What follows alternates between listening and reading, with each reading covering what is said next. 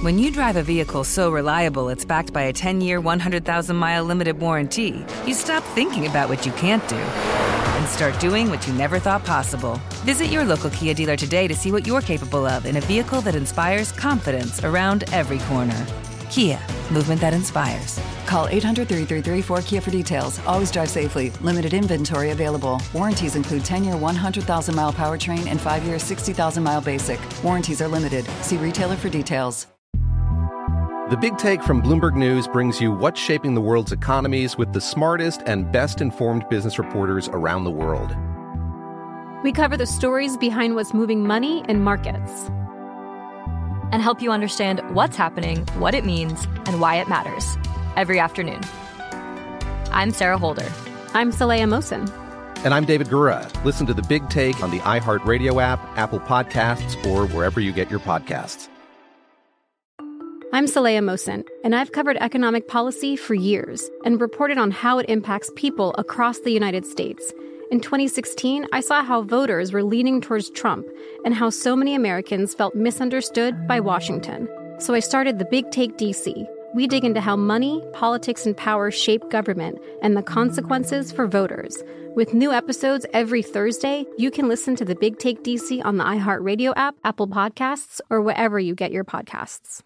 I'm Hannah Storm, and my new podcast, NBA DNA with Hannah Storm, chronicles my six decades in professional basketball. From growing up in the sport to becoming one of sports TV's first female broadcasters. Join me as I dig deep into the game's history, unearth some wild stories, and talk to my friends from the world of basketball, from Dr. J to Charles Barkley. It's been a wild ride, and now I get to take you with me. Listen to NBA DNA with Hannah Storm on the iHeartRadio app, Apple Podcasts, or wherever you get your podcasts.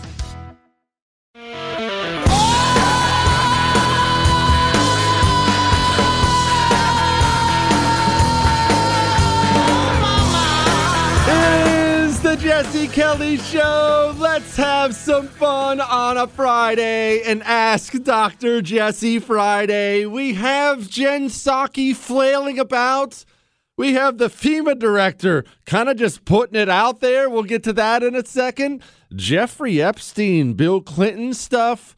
Your Ask Dr. Jesse questions are fantastic. They're all over the map. Everything from Trump and DeSantis and Biden to Genghis Khan, burritos, tacos, you name it. It's all over the map.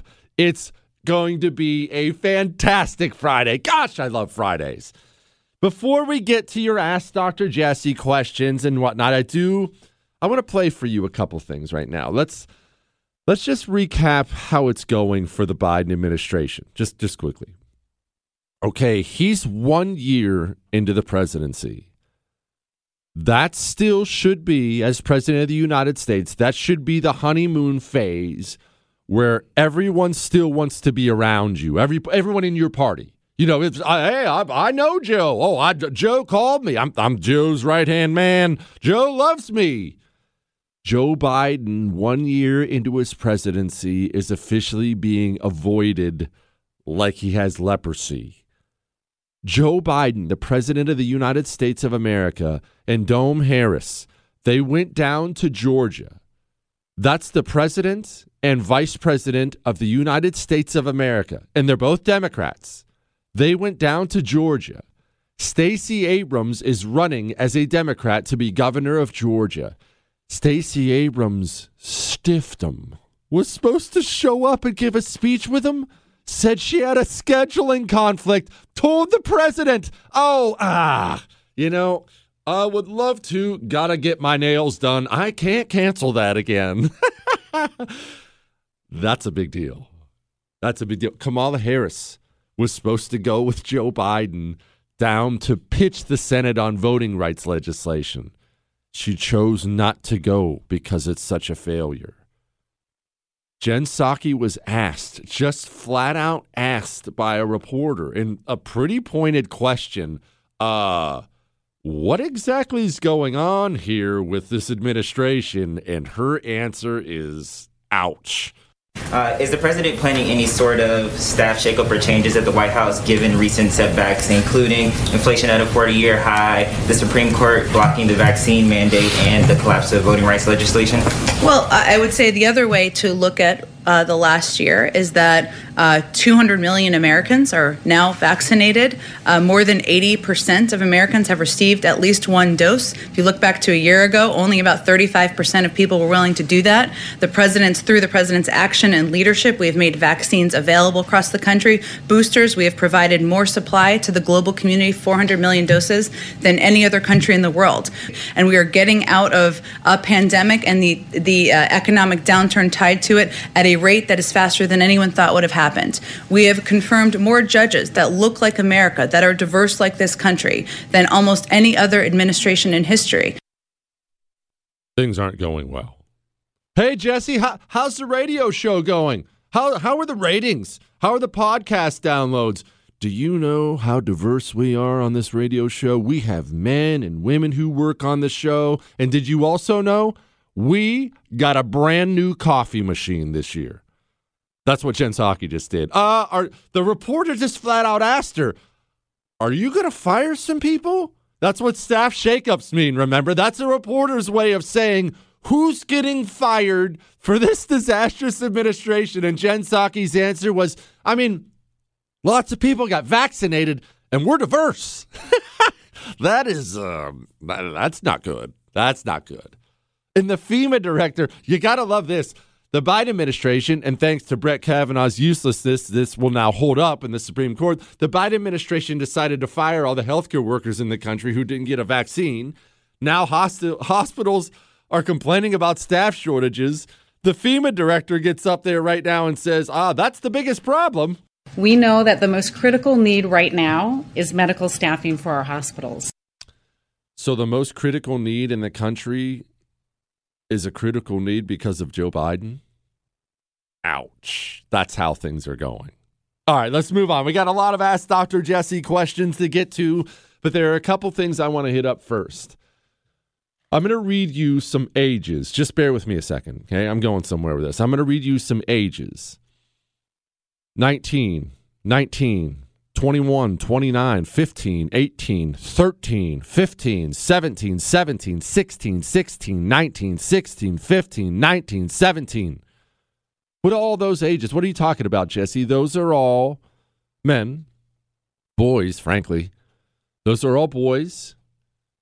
Those are all absurd athletes. Those are all soccer players. Uh, many of them are professional already soccer players. So, we're not just talking about athletes like like like you and I going down and playing some racquetball.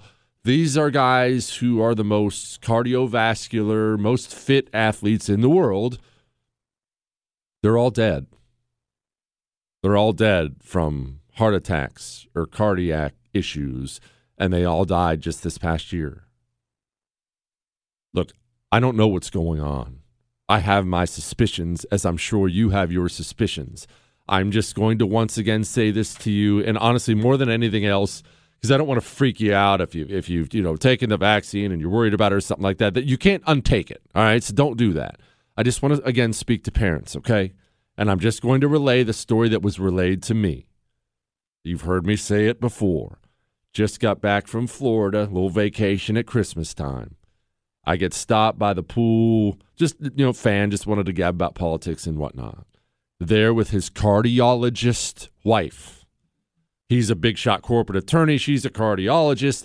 She, they're, they're also there with another doctor. She was there with another doctor, and I forget what kind of doctor the other one was. They start talking about the therapeutic, the vaccine. And these are people who are vaccinated, and they've vaccinated their kids. And the cardiologist says, I've seen it a hundred times already. When girls take that vaccine, it goes right downstairs to their reproductive organs. When boys take it, it goes right to their hearts.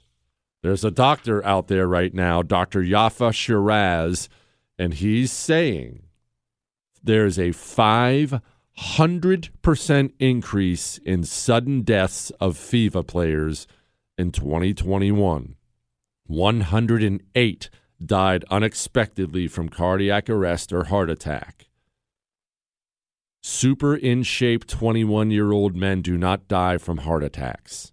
I mean, even out of shape 21 year old men do not die from heart attacks. When you're 21, you can really abuse your body as a young man. Trust me, I did it.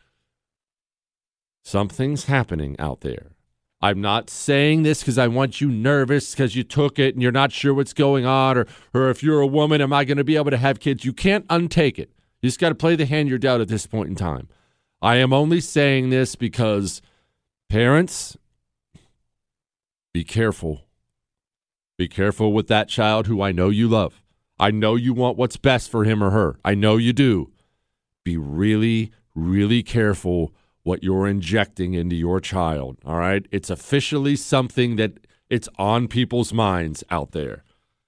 That what was that guy? Uh, that Brazilian. I think he played actually for Portugal, but that Brazilian dead.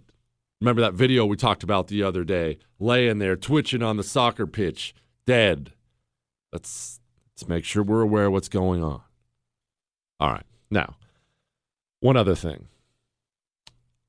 Does this creep you out at all? This is the CEO of Pfizer. And again, I know he's a Bond movie villain sounding guy, but does this kind of thing creep you out at all?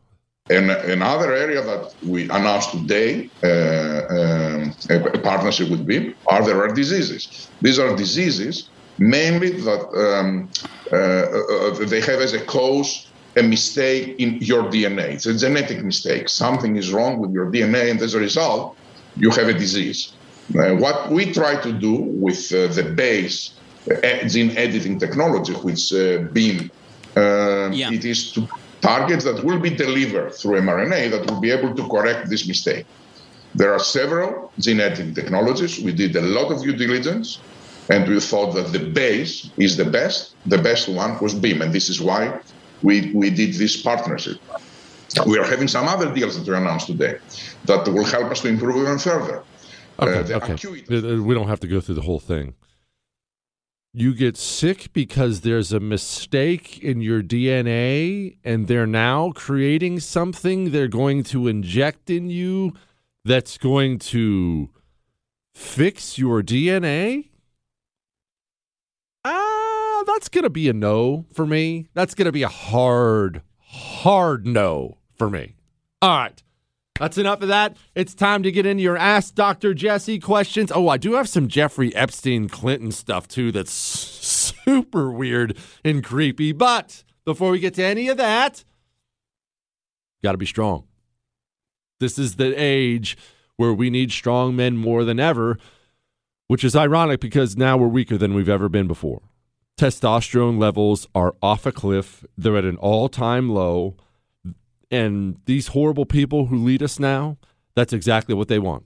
They want a society full of weak, effeminate men. I have people ask me all the time what I take. Well, you know I don't I don't like medicines. It's not that I'll never take one, it's just not something I like. I like CHOQ, C H O Q. The guys at CHOQ, the Patriots at CHOQ, they came up with all kinds of great stuff, but I take two things. I take CHOQ daily and CHOQ's Tongkat 100. Tongkat 100 boosts free testosterone by 87% in 21 days. I've been taking this stuff for a couple months. The difference you feel, it is incredible. Go to choq.com and use the code Jesse, and you get 30% off for a limited time. CHOQ.com, promo code Jesse. The Jesse Kelly Show. On air and online at jessekellyshow.com.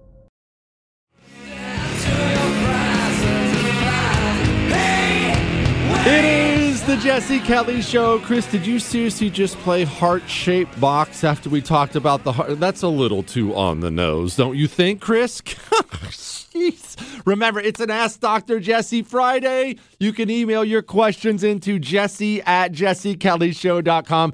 I'm going to talk about this Jeffrey Epstein, Bill Clinton stuff here in just a moment. You know what's so wild to me? Hillary Clinton was a senator from New York. That still weirds me out. No, here, here, here. Here's why it weirds me out, Chris. They're not from New York. They're Arkansas people, and New York is just so weapons grade corrupt that Hillary is able to just move there and basically be anointed as a United States Senator. And then you have this Epstein Clinton connection out there. Just, ugh, gosh. All right, let's get to some Ask Dr. Jesse questions. It's an Ask Dr. Jesse Friday. Dear Gunslinger, I've recently been on a kick of learning about the meltdown of the Vladimir Lenin nuclear power plant, otherwise known as Chernobyl, and how the Soviet communists did everything they could to downplay the danger and lying to their citizens around the world to avoid embarrassment. Do you have any other examples of communist regimes lying to save face? Well, this is going to sound like a cheap answer, but I'm just doing this off the top of my head here. Everything. And here's no, no, no. Just hang with me for a second. Here's what I mean. You notice anything on social media about people lying, the communists lying? I know you've noticed this phenomenon. And here's what I mean. You'll have a communist today. Uh, my five-year-old daughter asked me, "Is Trump going to ship her off to a to a concentration camp?" And I didn't know what to say. Or you have all the race communists here in America. Somebody just told me because I'm black, I shouldn't be allowed in this restaurant. Look, he wrote it on the receipt. And you just, you have all these lie after lie after lie after lie after lie. It's endless. I mean, clearly things that are made up too. I saw some idiot nurse on uh, social media yesterday said, I was holding my patient's hand as he died. And the patient said, Oh, I wish I'd gotten the vaccine. What have I done? I, that's not what people say when they're dying. Okay, complete lie. Everyone knows it's a complete lie when you're a communist, when you subscribe to it, whether you're an American communist, whether you're in the Soviet Union, Cambodia, North Korea, Venezuela, it doesn't matter. It doesn't matter. Pick your communist. You subscribe to a false religion. It's a religion, remember. That's the communism is not a political ideology. It is a religion. That's why it's so destructive because it's all encompassing. But the problem is it's a false religion. It's simply Uh, on top of everything else, it simply doesn't work. It could never work. It was some idiot thing, idiotic thing Marx came up with in the 1800s. It just doesn't work. This destroying, I'll destroy what exists in order to create something new. Things don't work that way. So it ends up just being this religion of destruction. But because it's a religion, the communist is not able to step back and properly assess it and step away from it. He can't make his mind do it. If I was to, uh, if I was to come up to you, and I was to tell you, let's say, let's say you had loving parents, at least one of them. Let's hope. You, let's say you had loving parents, and you're an adult, or maybe you're a teenager, whatever, and you have all these great memories of your parents, and here's how you were raised and here are your vacations. Here were the values you took. You your dad took you fishing your mom dusting you off when you fell off your bike. You know you have all these all these great family memories. And if i was to come up to you and tell you hey you're adopted. Your parents adopted you and in fact they don't even want you. And you would say jesse no that's crazy but what? And i was to pull out documentation. I have i have the paperwork not only do I have the paperwork showing you were adopted, here's your picture from the orphanage. Here's the paperwork of your parents that, that they adopted you. Here's a letter your dad wrote just a couple years ago asking if he can give you back. Look, that's his signature on it. You know, if I was to give you all the evidence, you would still walk away from that and you would not be able, you would not, you, you wouldn't believe me because your entire worldview has been shaped another way. That's what it's like with communists. So rather than simply admit my religion is false, I'm going to walk away from my religion. I'm, I, it doesn't work. The communist will instead simply create the worldview he wants. He'll simply create in his mind the world he wants to exist. This is a long answer, but it is true. What do they lie about? Everything. Absolutely everything. You know, in East Germany, Remember, there was this split post World War II split where there was West Germany and it was really under the influence of Britain and us. And then there was East Germany and they were under the influence of the Soviet Union. And East Germany was obviously famously communist in a disaster. Do you know they would arrest people routinely? They would arrest people if people simply complained about anything. They were so committed to this false view that you weren't allowed to walk in a grocery store full of empty shelves and say, oh man, this sucks. They're out of bread. You didn't have to insult the communist regime. You didn't have to speak out against communism or anything else. If you simply uttered a complaint at all, they would slap handcuffs on you and haul you off and they would maybe murder you for it. They that's why they censor. That's why everything about them requires censorship. They must stop you. I mean, do you hear um you hear CNN? This is a great way to express to to explain it. This guest went on CNN and they were talking about Joe Rogan and the Joe Rogan podcast episode where the doctor came on and he said, "Uh, uh, you, uh, you know that we have mass formation psychosis. Do you know that the government did this wrong and did that wrong? And this guest came on CNN. I'll play it for you here in a couple minutes. This guest came on CNN and basically said, Hey, we need more censorship. It's not enough for YouTube to eliminate it. This guy shouldn't be allowed to speak at all. Now, that, that seems insane to you. You have someone out there expressing a different opinion. He's an expert on the subject, and he said one thing the communist doesn't like. The communist doesn't take that and say, oh man, I better rethink things. The communist says, silence him. Oh my goodness, silence him. Why is he still allowed to speak at all? It's a bizarre religion. I'll play you this cut here in just a sec. Hang on.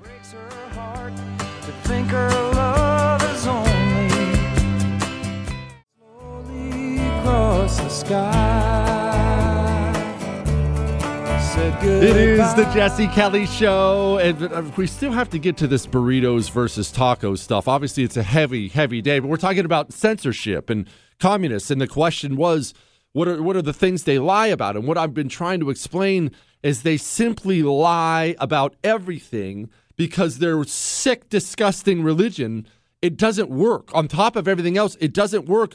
So instead of walking away from the religion, very few do. They just create this world of make believe. Wrap your mind around this.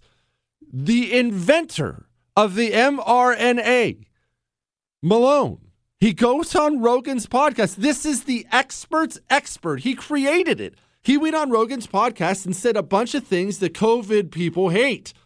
He said a bunch of things they hate. YouTube immediately took it down. And this guest on CNN, this guest on CNN said, oh no, we need more. You know, I think at the very minimum, it would be warning signs and banners that would be issued on particular episodes or on shows in particular that were kind of uh, repeated offenders of that of that infringement on that policy. It would be directing people to credible sources like the CDC or WHO um, on vaccine related information um, or other sources of evidence, since there seems to be just a lot, ton of speculation that ends up happening on these shows, um, and people take it as infallible. People take it as somehow the other side of science when really uh, there's a ton of consensus here to prove that what's that what that information is is actually incorrect. So at the minimum, it would be banners and warnings. Yeah, and and Joe Rogan uh, so significant here because it's the most listened to podcast in the world. Uh, millions of people listen to each episode. Do you hear them? Do you think they can hear themselves? Do you hear these people? These people are outside of their minds. And, and so, listen, uh, wrap your mind around how sick that has to be. And we'll move on, on to on other questions here. The American communists, well, they're all, all communists are like this, but the communists, they can look at honest, true information from the inventor of something. And because that person says something that's against their religion, they don't even consider changing their mind or walking away from their religion they just want him silenced. Communists lie about everything. Absolutely everything. It's all one gigantic shell because it doesn't work. So they're consumed with lies all the time. They do it all the time. Joe Biden, I mean, do you realize how crazy this is? Joe Biden gets up and talks about, quote, voting rights. And wrap your mind around this voting rights and Jim Crow 2.0 and all this stuff. Not one person not a single person in the United States of America, with all the communist media outlets out there, they've never found a single human being who can't vote. Do you realize that? The president of the United States of America can get up and campaign on an outright lie that no one on the planet can prove, and they do it without hesitation. Like every other major civil rights bill that came along, if we missed the first time, we could come back and try it a second time. We missed this time. And the state legislative bodies continue to change the law, not as to who can vote, but who gets to count the vote. Count the vote. Count the vote. It's about election subversion, not just whether or not people get to vote. Who counts the vote? That's what this is about. That's what makes this so different. I don't know that we can get it done, but I know one thing. As long as I have a breath in me, as long as I'm in the White House, as long as I'm engaged at all, I'm going to be fighting to change the way these legislatures have moving. Not one media outlet can produce one individual in the country who can't vote. Not one. You realize how wild that is? We had uh, email, and I'm not going to be able to find it, or maybe I'll come across it. I'll probably come across it in this show. But we had an email a while back, and it was very genuine. And the guy was simply asking, "Hey, how do you how do you talk to a relatively normal person, relative, friend who you like, you love this person, and that they vote Democrat all the time?" He he was just saying you can't talk to them about anything. And it's funny, I was actually uh, on a walk with the wife the other day, and we were talking about this too how they live in a world of complete make believe. You remember that Bill Maher sound we found? Chris, find that if you if you don't mind. A few days ago, we played Bill Maher of all people, not exactly a card carrying conservative, and he was simply going on a rant about on on his show about what the average Democrat in America believes about the deadliness of COVID, and it's so anti-science. It's so outside of the norm. It's crazy. Do you have it, Chris? Play it. Play it. But what about liberals? You know, the high information by the science people. In a recent Gallup survey, Democrats did much worse than Republicans in getting the right answer to the fundamental question, what are the chances that someone who gets COVID will need to be hospitalized? The answer is between 1 and 5 percent. 41% of Democrats thought it was over 50 percent.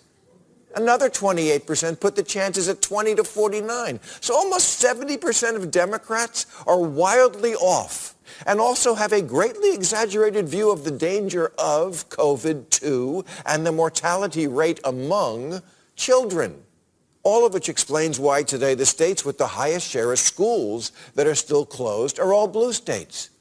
So if the right-wing media bubble has to own things like climate change denial, Shouldn't liberal media have to answer for how did your audience wind up believing such a bunch of crap about COVID? I don't know. I, I, the most heartbreaking thing was I don't have an answer for that. How do you talk to somebody who exists in a world of complete make believe how do you convince them everything around them is false? Remember, I talked about it. I think it was earlier this week. It was. It's like that movie, The Truman Show. You ever see that movie, The Truman Show, where he he lives his entire life. He's an adult, and he goes to work, and he has a wife, and he has all these things, and he starts to figure out every part of his life is make believe. He's in some gigantic bubble of reality television. That's what it's like when you're dealing with these people now. And I, for once, I'm actually not trying to insult them, but try to consider for a moment. If you're a normal person, we don't even have to go with full blown communists here. If you're a normal person and you come home at night and you watch NBC News for your news, and maybe you read the newspaper and you pick up uh, the New York Times, right? I mean, you're familiar with it, obviously. The New York Times, the biggest paper in the country are are you even in this real world? You exist entirely in a world of make believe and you don't even know it. What if you watch CNN to get your news? None of what you believe is real. Do you remember that poll? We've cited it a thousand times They took, I think it was right after the election, right after Joe Biden won the election. Right after he won it, they took this poll on what the top issues were for Republicans versus Democrats. And Republicans, it was all, you know, border economy, all that stuff. For Democrats, the number one issue comfortably was white supremacy. White supremacy does not even exist in America in any kind of organized fashion anymore.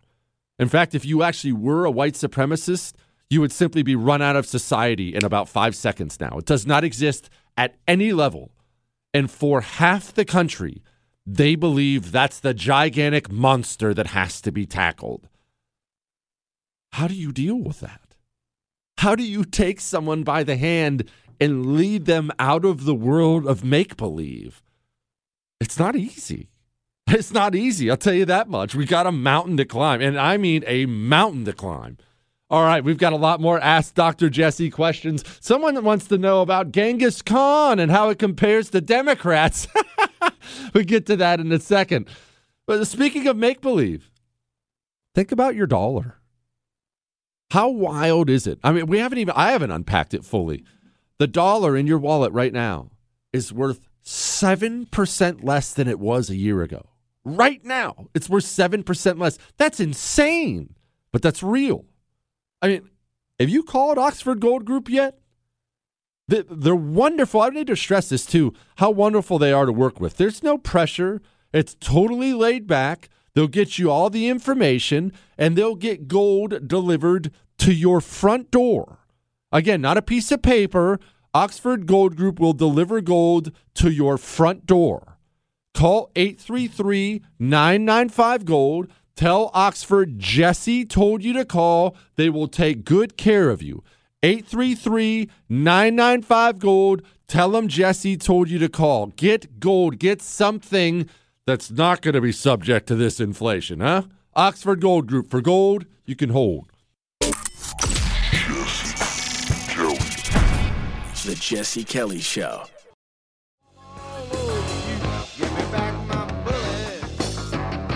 It is the Jesse Kelly Show. I still can't believe Hillary Clinton was a senator in New York. I, I, know that's old news. I know it's not exactly fresh on our minds, but we have this. Uh, look, Jeffrey Epstein brought eight women with him to the Clinton White House. That's the headline that's out there today.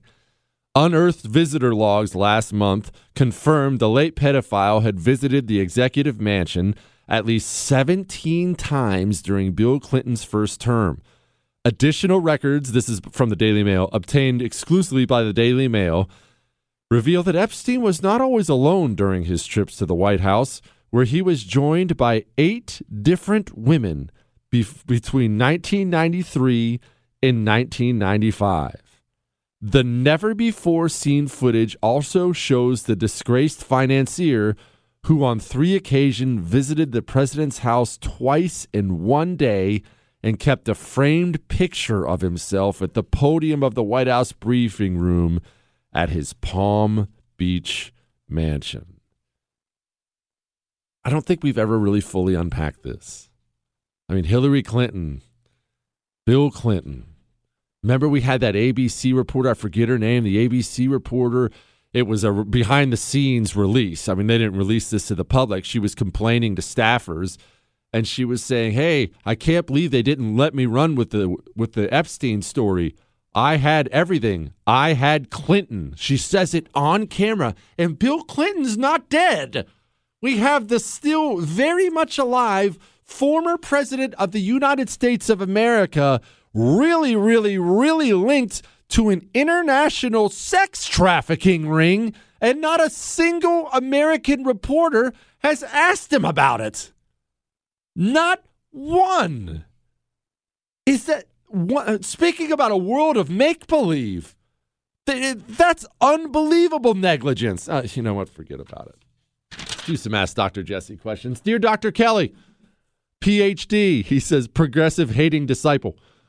You stated Genghis Khan was excellent at absorbing his skilled opponents by offering to take good care of them.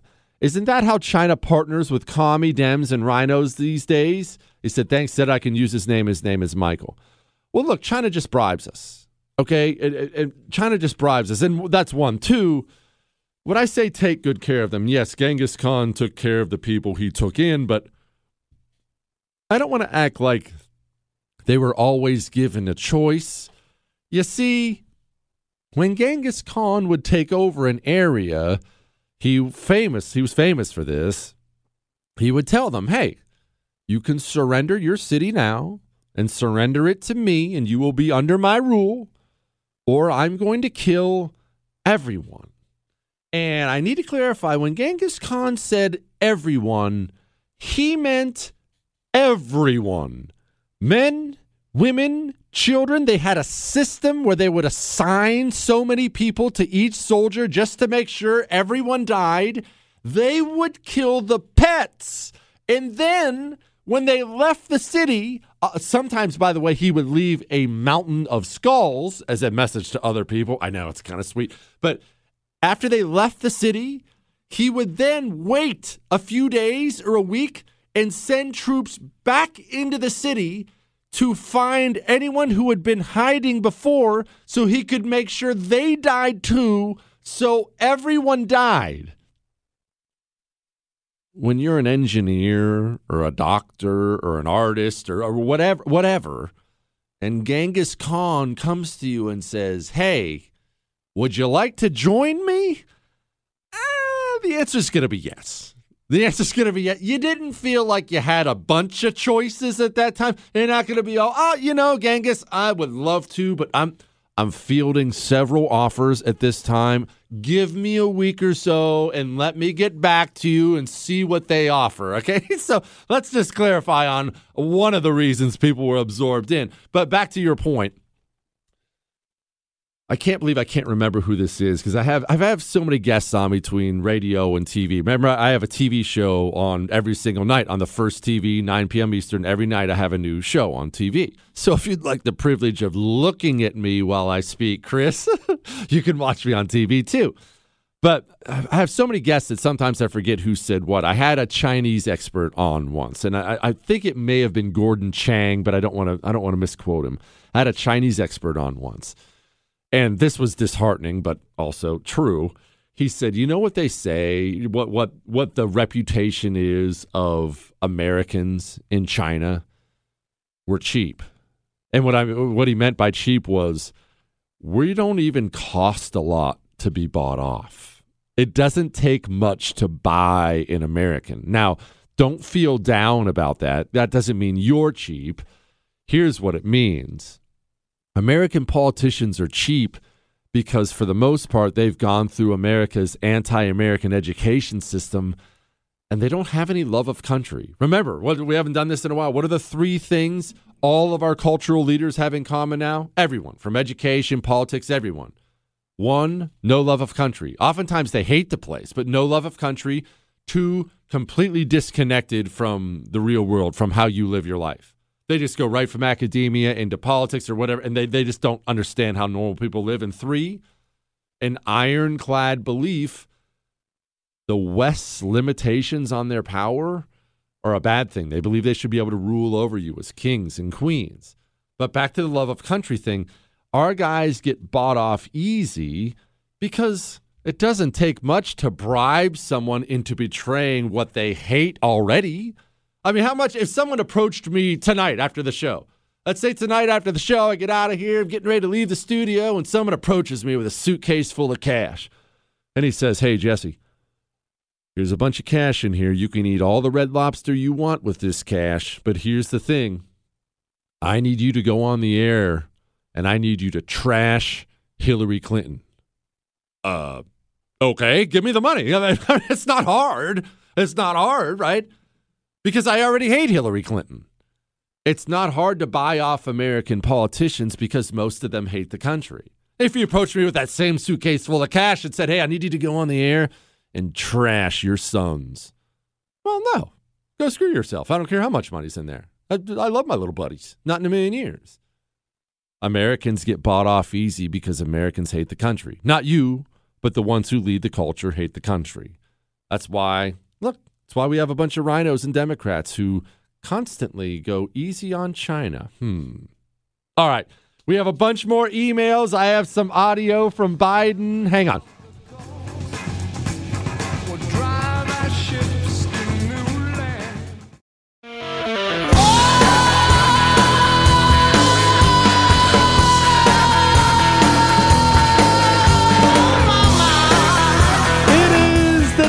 Kelly Show on an Ask Dr. Jesse Friday. I like.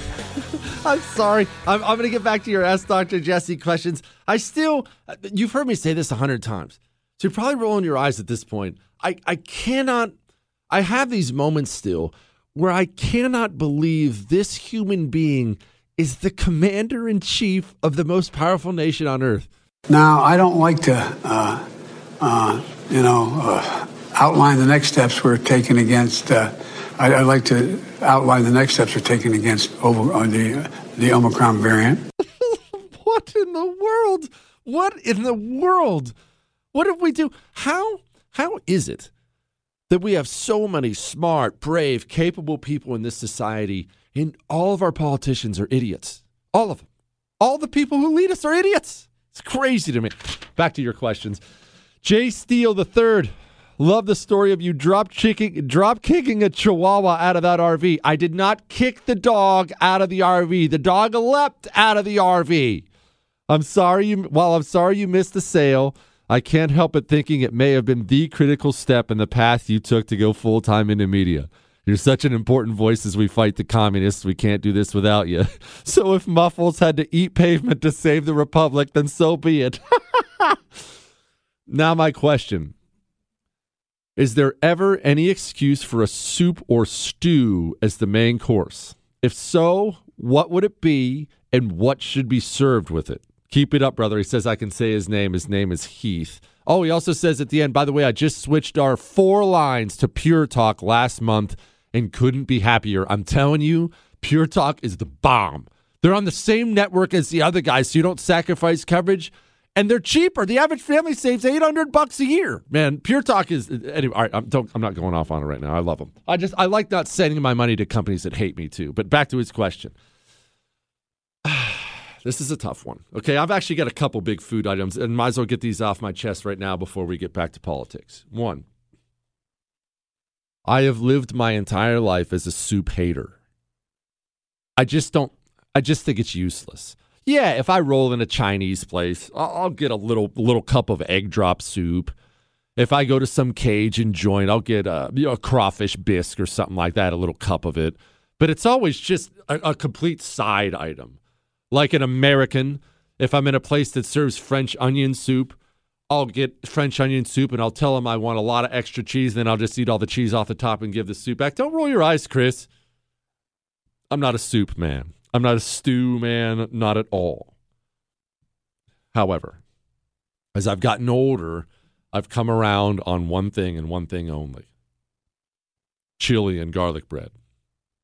If you sit down in front of a big meaty bowl of chili with no beans, of course. Get those foul beans out of my chili. But if you sit down in front of a steaming bowl with a little spice to it, a little bowl of chili, oh man, my my mouth's starting to water, Chris. And you have the all important chili side dish, garlic bread, a generous amount of garlic bread to dip in the chili as you're eating the chili. I would eat that as a meal. Under no other circumstances would I ever eat a soup or a stew as a meal. Get out of here with that garbage. What, Chris? Am I missing one? I'm not missing one. Chris doesn't have anything either. He knows I'm right. All right, but before I get back to the politics, one other one other thing I've been really wrestling with lately, and I don't want to I don't want to get too heavy. It's a Friday show. It's supposed to be more lighthearted. We like to laugh and have fun on Friday. The week's heavy enough. So I don't like to bring really, really heavy stuff on a Friday. I know you go through enough, uh, right? Everyone's got their own stresses, but I, I have something I need to get off my chest. I've been I've been wrestling with it. Taco or burrito? Now let me I need to clarify something. Mexican food is different. Mexico has different, basically states. They have a bunch of different regions. So you'll always see someone out there say, that's not real Mexican food. They don't know what they're talking about. The Mexican food differs between the different Mexican, I'm just calling them states, the different Mexican areas. That translates into what U.S. state is north of those particular areas. Californian Mexican food is different than New Mexico's Mexican food. It is different than Texas's Mexican food. It is. I lived in Arizona for a long time. And this is going to sound wild. What? We have to get this, we have to get through this. we didn't really have breakfast tacos in Arizona. I'm not saying they don't exist, so don't write me and say, "Oh yeah, we do." I, I, they're there. It was a Mexican breakfast burrito.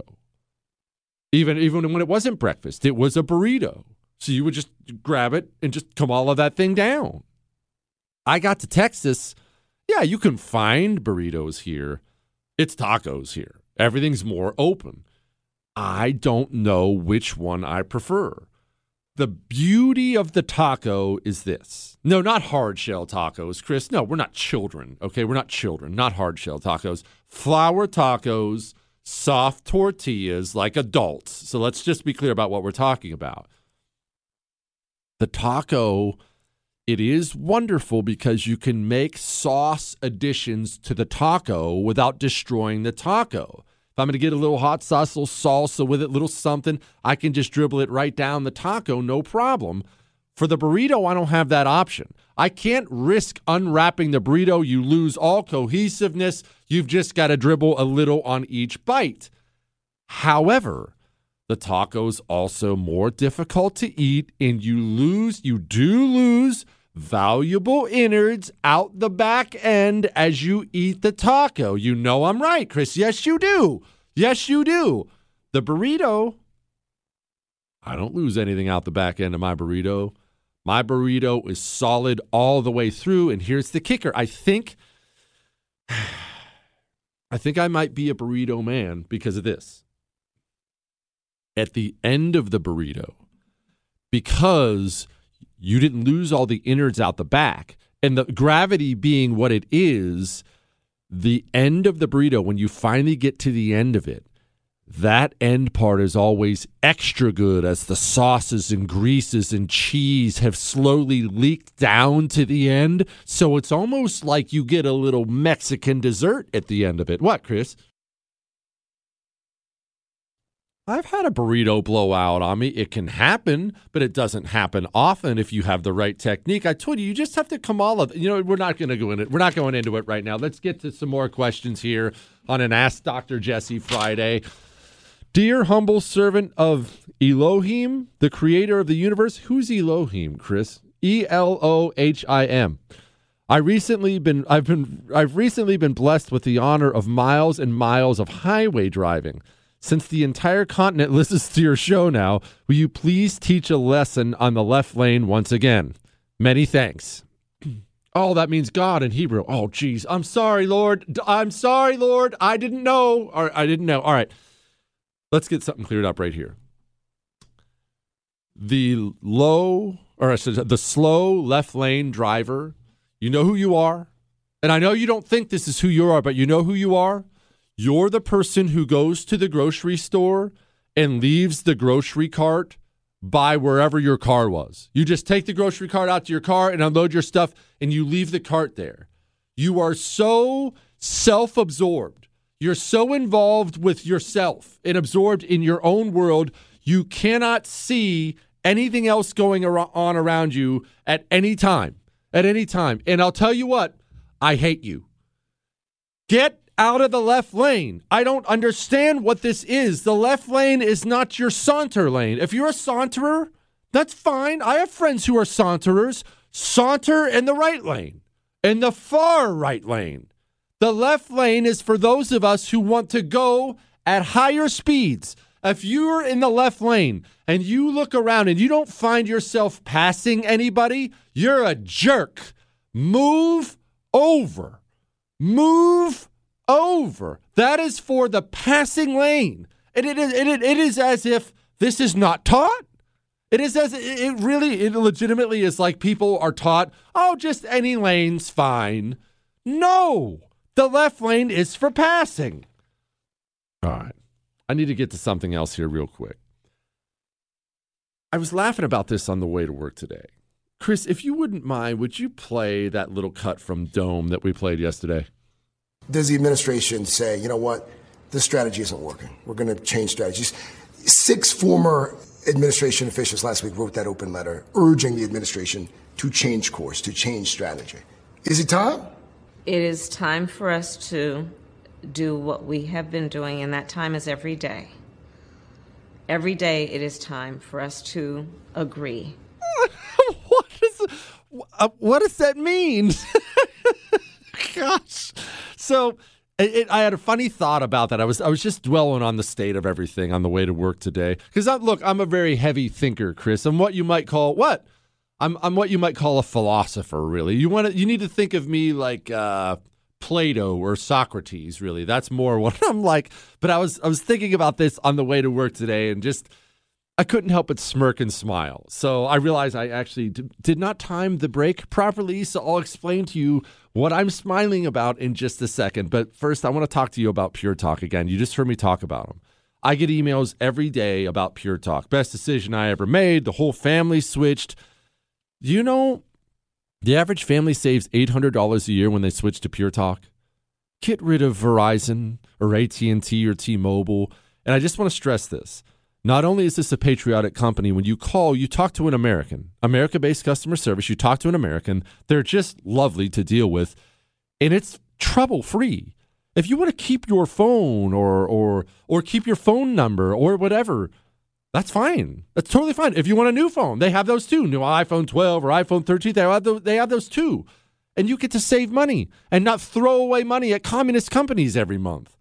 From your cell phone, dial pound 250 and say Jesse Kelly, and you'll save an additional 50% on your first month. That's pound 250, say Jesse Kelly. Feeling a little stocky? Follow, like, and subscribe on social at Jesse Kelly DC.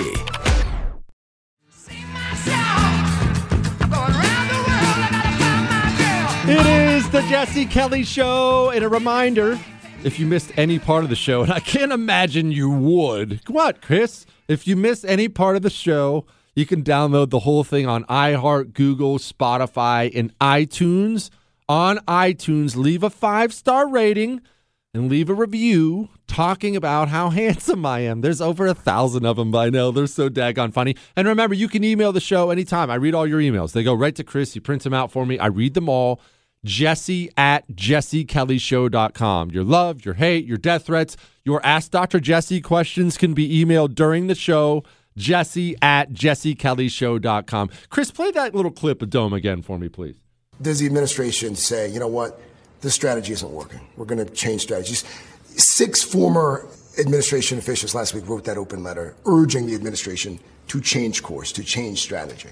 Is it time? It is time for us to do what we have been doing, and that time is every day. Every day it is time for us to. Um, pa- pause real quick, Chris. I actually want you to restart this for me real quick because Chris just pointed out something that I hadn't really picked up on before, which I know that's amazing. I Chris contributing something to the show I thought, thought was really weird. But anyway, hear the quiver in her voice. Why is she such a nervous, unsettled soul? Doesn't she? That's why she does that weird cackle every time she's asked something she's always so nervous. Now, this is a woman in her 50s. It's one thing, I know we have a bunch of kids listening to the show. Kids, let's say you're insecure right now. Maybe you got a big pimple, maybe you're too skinny, maybe you're too fat, maybe you're maybe you're this, maybe you're that, maybe you don't like your clothes, maybe you don't whatever the case may be. Understand something, kids. That's normal for your age. That will change. Just give it time you'll grow up and you'll eventually become extremely settled with who you are. I don't know anyone in their 50s who is an unsettled person. Chris, am I out of line there? Do you know anyone that age? Kamala Harris, it's honestly like she doesn't know who she is or what she is. Uh, do you hear the little quiver in her voice? Start it over again, Chris. Does the administration say, you know what, this strategy isn't working? We're going to change strategies. Six former administration officials last week wrote that open letter urging the administration to change course, to change strategy. Is it time? It is time for us to do what we have been doing, and that time is every day. Every day it is time for us to agree that there are things and tools that are available to us to slow this thing down. It, it is time every, every day that's a very odd person. But anyway, back to my thought I was having because I was playing this on the way in. I was playing this over in my head on the way in. Joe Biden's obviously failing. That's that's not news. Even the media is. Remember, remember we played that clip at the beginning of the show. Uh, so do you? Uh, who's who's getting fired? Like, what's going to be the staff shakeup? So Joe Biden's failing. You're the Democrats. You're staring at this right now. Your backup plan was Kamala Harris. They know that's not going to work. The other backup plan is Buttigieg. Remember Transportation Secretary Buttigieg. Buttigieg is not going to work. Buttigieg is gay. They have, they tried this in the primary. Black votes will not turn out for a gay man. This is poll after poll after poll after poll in this country cites this. I know I know no one wants to talk about it, but you know I'm offensive as can be, so I talk about it anyway. Look, the data bears it out. I, for some reason, that's an extra hangup in the black community. That's why Buttigieg failed so badly in his Democratic primary last time. Okay, so Biden's a failure. Kamala's obviously a failure. Buttigieg is not going to work, and I don't mean to be insulting to a new mother, but he's just not going to work. What are you going to do? I mean, all these emails people have been writing and the articles about could Hillary run again? Hillary, Hillary, Hillary. I'm getting more and more convinced that might be real. And Chris, do me a favor, real quick. I don't prepare for the show, so I didn't do this. Look up how old Hillary Clinton is. Uh, Hillary was was getting up there for a presidential run when she ran against Trump. Now, I went to community college, but that was five years ago.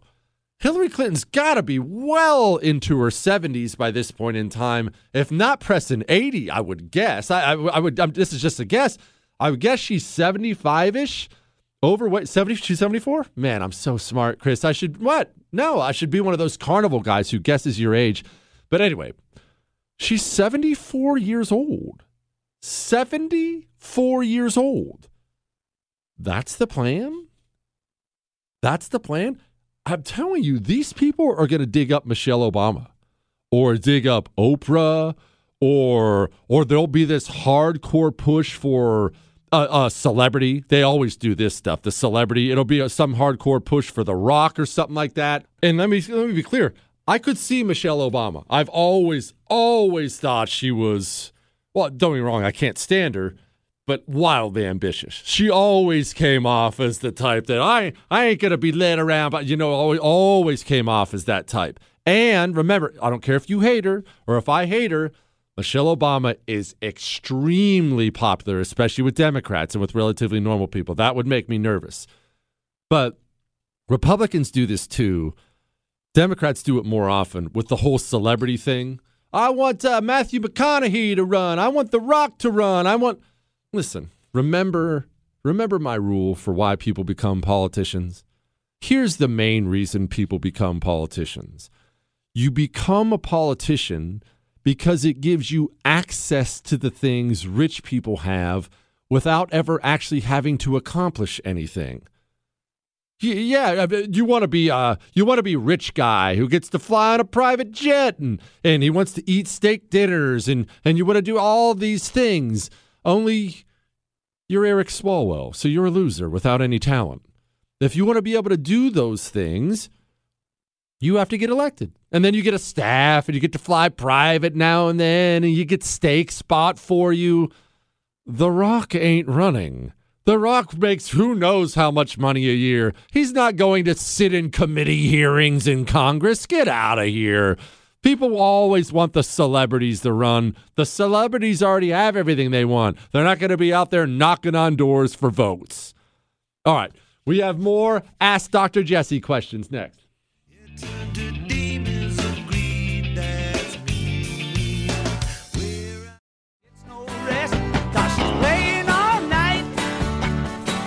It is the Jesse Kelly Show, and I'm going to get back to your questions here in just a second. Just speaking of the world of make believe, I've brought this up before.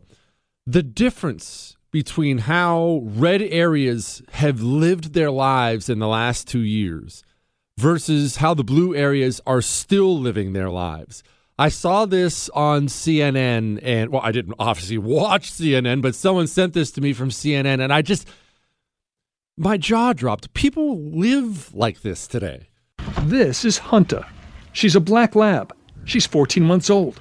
And she's a warrior, In the fight against COVID, Hunter received training to recognize the scent of the coronavirus. If she smells it, she will give a signal. Nothing found in this second grade gym class at the LG Norris Elementary School in Norton, Massachusetts. So she goes on to play with some of the children. But then Hunter is brought into the school library. Good girl. And while first graders have music class on the other side of the library, Hunter abruptly sits down. A signal that We do have some odor, presence of uh, COVID odor on this uh, bookshelf. She just, um, she actually just just sat. They they sent in a COVID sniffing dog to the school where the kids are?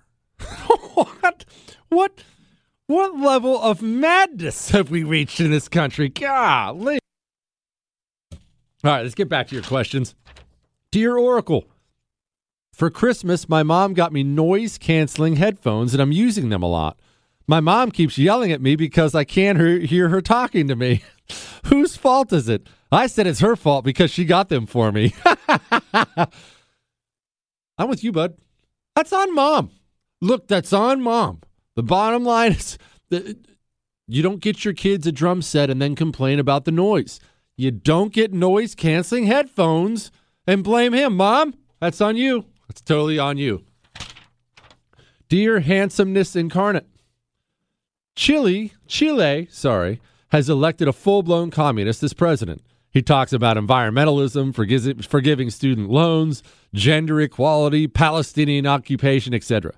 Should Pinochet have stepped down from power? It seems like the communists always infiltrate unless stopped. Well, I mean, that, look, that is the thing. And this is actually hard because people don't want to hear this. I don't want to hear this. I don't want to say it. People don't want to hear it, but it's true. It's a never-ending fight. There's there's never a moment where you get to that place and the communists are defeated and they've they've just chosen to give it up and they've walked away. They're just always there ravenous. We have to remain ever vigilant. It's where we failed. It's where the freedom loving Americans, myself included, it's where we failed in this country. We thought that freedom was, you know, laissez faire. It's, it's just, hey, hands off. Freedom is not minding your own business, hands off, laissez faire. Sometimes freedom has to be aggressively protected. Oftentimes it does because there's always someone wanting to take it. But the right got stuck in this awful mentality of, well, I don't want to be like them. No, we can't use any power here. That that's not uh, don't you love this? That's not who we are. Oh, that's that's not who we are. They better become who we are. I'll tell you that much. Jesse, do you still want a bear cape? I have a bear cape for you. It's a long story, but I was asked to store this when a friend who got it from a friend who passed away moved away. He said he, he doesn't want it and I can keep it, toss it, or sell it. Your call. The body fur is attached. A couple claws have fallen off, but it's cool to wear. All right. I have long expressed my interest in a bear cape. And no, not for display purposes. I want to walk around. Don't shake your head, Chris. I want to walk around in a bear cape. I have two major issues, though. One, I don't really want to kill a bear. I have no problem hunting. The, uh, I'm not one of these animal rights freaks. I grew up hunting deer and antelope and elk and stuff like that and pheasant. I have no problem hunting. I don't like to hunt predators. I don't, I don't know why. I know that's weird. You know, I don't want to kill a lion. You know, I would go kill a Cape buffalo. I don't want to kill a lion. I don't want to kill a bear. At the same time, no, I don't want your bear cape, and I do appreciate the offer. I feel like if you're going to wear one of those, you have to have been the one who killed it. Chris, is that out of line? I feel like that's a, I feel like that has to happen, right? Maybe I'll come around to killing a bear. Maybe I'll come. Maybe a bear will make me mad, Chris. Maybe a bear will make me mad, and I'll end him. I'll end him. I want a bear cape. I feel like it has to be done yourself. Jesse the genius. I like this guy already, Chris. Please give us patriots your thoughts on forming local militia. We've lost in we've lost any faith in all government as they continue to rain their tyranny down upon us.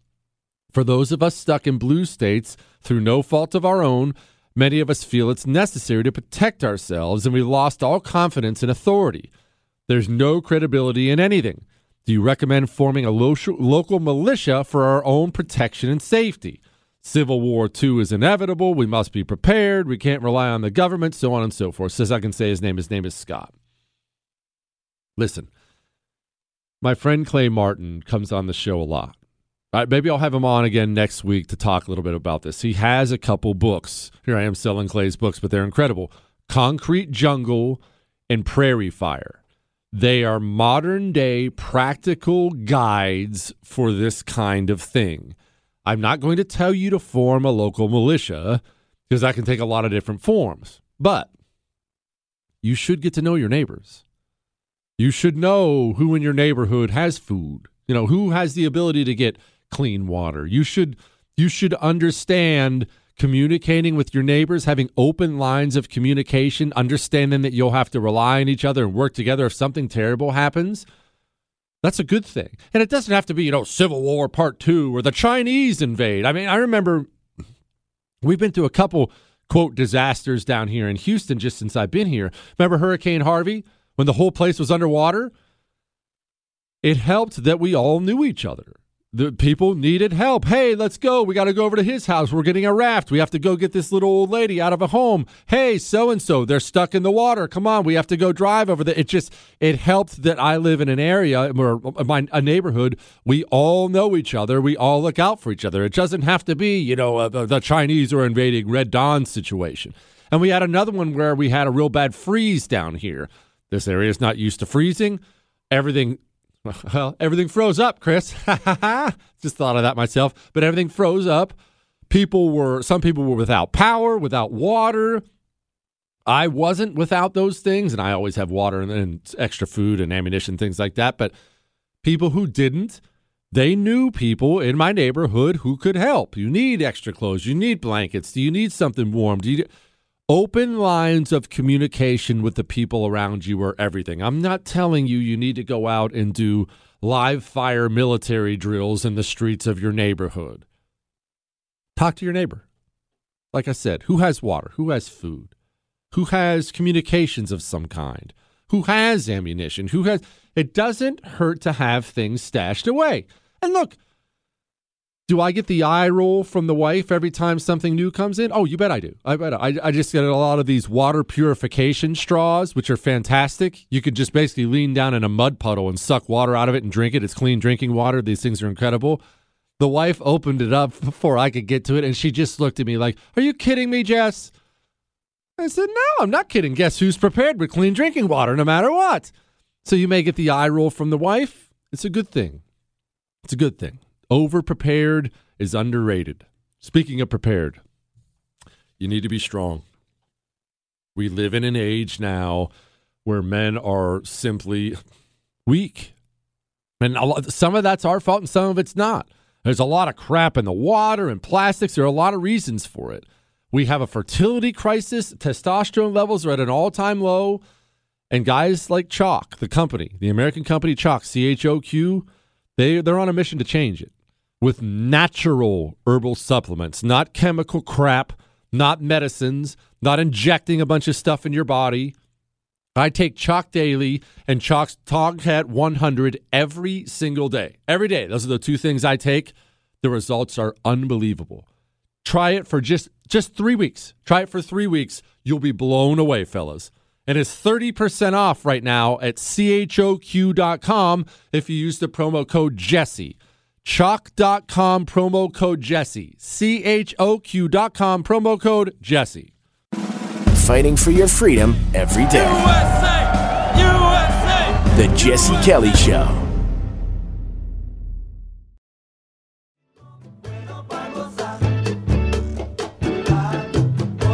It is the Jesse Kelly Show. We obla a little bit here, Chris. Yeah, we do. I obla some some Espanol.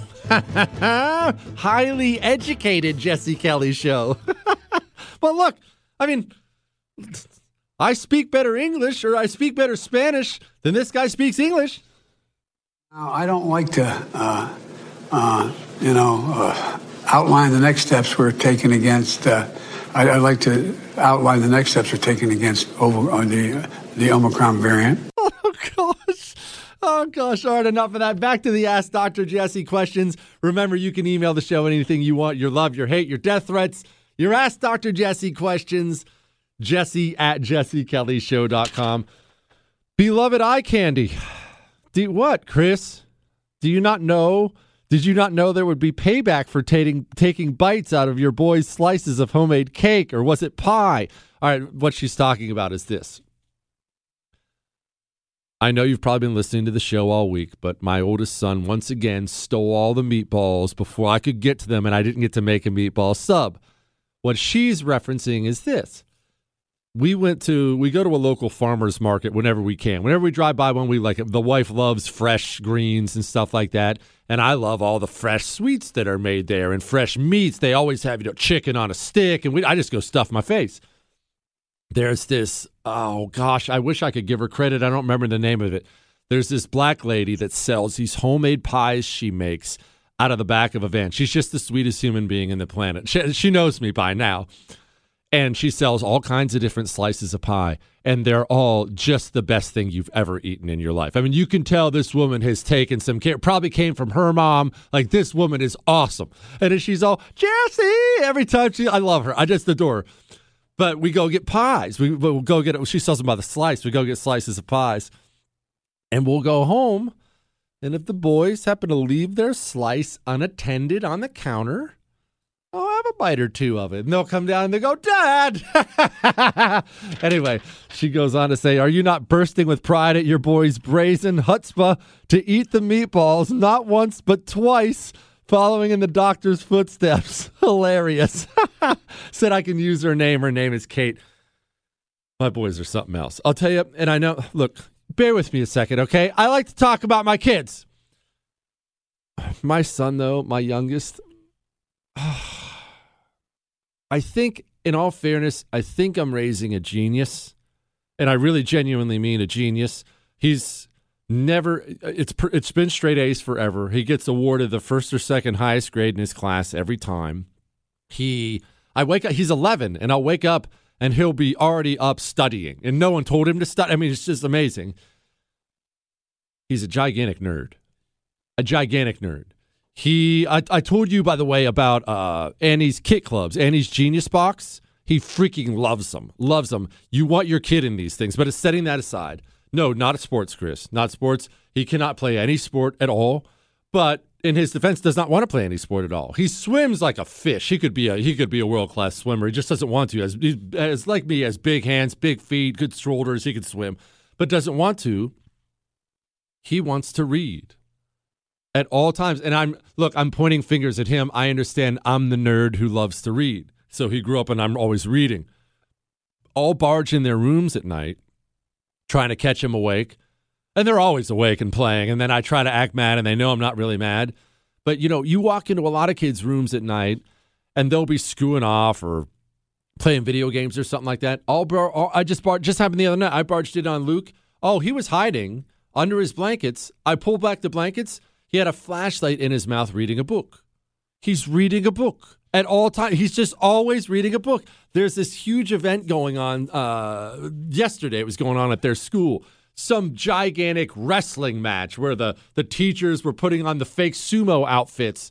And the, the whole school was looking forward to watching the teachers fake sumo wrestle, and everyone's excited about it. And the wife went and she sent me a picture, and you have this sea of kids in the stands cheering and yelling for sumo. And there's my son in the stands reading a book. I don't know what he's going to be. Who knows? Jesse, love the show. What was your favorite classic Nintendo game to play as a kid? Oh, Tecmo Super Bowl. We used to play Tecmo Super Bowl forever. What, Chris? You don't even know. You're two years old. You don't even know about classic Nintendo. We played Mario and Duck Hunt and all these Contra. Contra was the Contra was the bomb. Dear Burgermeister Meisterburger, Ooh, this will be spicy. Where do you stand on FDR's decision to lock up over 100,000 Japanese civilians, as well as 10,000 Germans and 600 Italians? I think it was cruel, but necessary. After all, we learned after the war that West Coast Japanese spies alerted their homeland our forces had loaded 16 B 25s onto the deck of the USS Hornet, and the Japanese figured it was for an attack on the Japanese mainland. Also, there was a Japanese spy in the home of Pearl Harbor's leading officer, Admiral Husband E. Kimmel. Thank you, and please don't use my name. I'll never use your. And remember, I'm the last private person on the planet. I don't even use your name if you send me death threats. Unless you tell me to use your name, it will never be used on this show. Everything is private. I disagree, and here's why. Here's why. And I'm not disagreeing for the same reason a lot of people would disagree because it makes me sound nice. It's not that. It's not that. Let's talk about coronavirus here for a minute. Don't I'm going to tie this in. I I'm very very disappointed in us. In us as a nation and, and here's why. Coronavirus hit and China put out all these scary videos. People dropping dead in the streets. And then we started getting videos out of China where they were welding people in their apartments. And I still remember all these. And I remember looking at that thinking, oh gosh, it would suck to live in a communist country like that where they crack down on their own citizens. And then other countries started doing it. And I, I mean, you can call this idealistic, which I guess in hindsight it was. You can call it naive. I thought America would do the freedom solution not like anyone else, not like China, not even like Germany, you know, not like Britain. Here, this is the land of the free. We should have approached everything from a freedom standpoint, where government can't do this to you. They're, they're not even allowed to tell you you're not essential and you're not essential and do this and don't do that and take this and take that. I I wanted that to be us. I, I mean, we talk about leader of the free world. I wanted us to show the entire world this is the freedom solution. This is the free way you get through a pandemic. Yeah, you can get through a pandemic. You can treat it. You can protect the vulnerable. You can do these things, with, but you can't. You can't. You can't infringe on people's rights. Not in America. But we did. We did time and time again. And who knows how many people are listening to the sound of my voice and they were ruined. I'm I'm not done on this yet. Just give me a second. Let me let me tell you something else.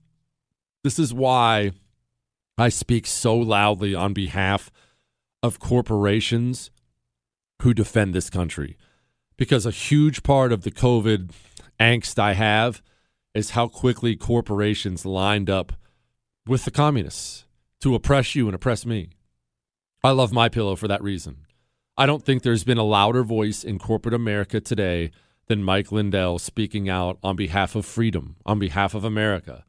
And uh, look, I'm supposed to tell you right now about their obviously amazing Giza Dream Sheets and how they're buy one get one free right now. At mypillow.com with the promo code Jesse, they're buy one get one free.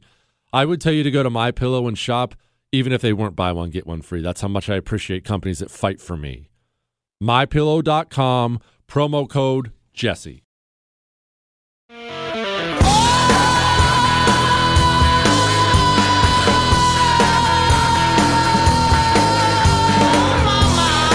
It is the Jesse Kelly Show, final hour of the Jesse Kelly Show on a Friday, and Ask Dr. Jesse Friday.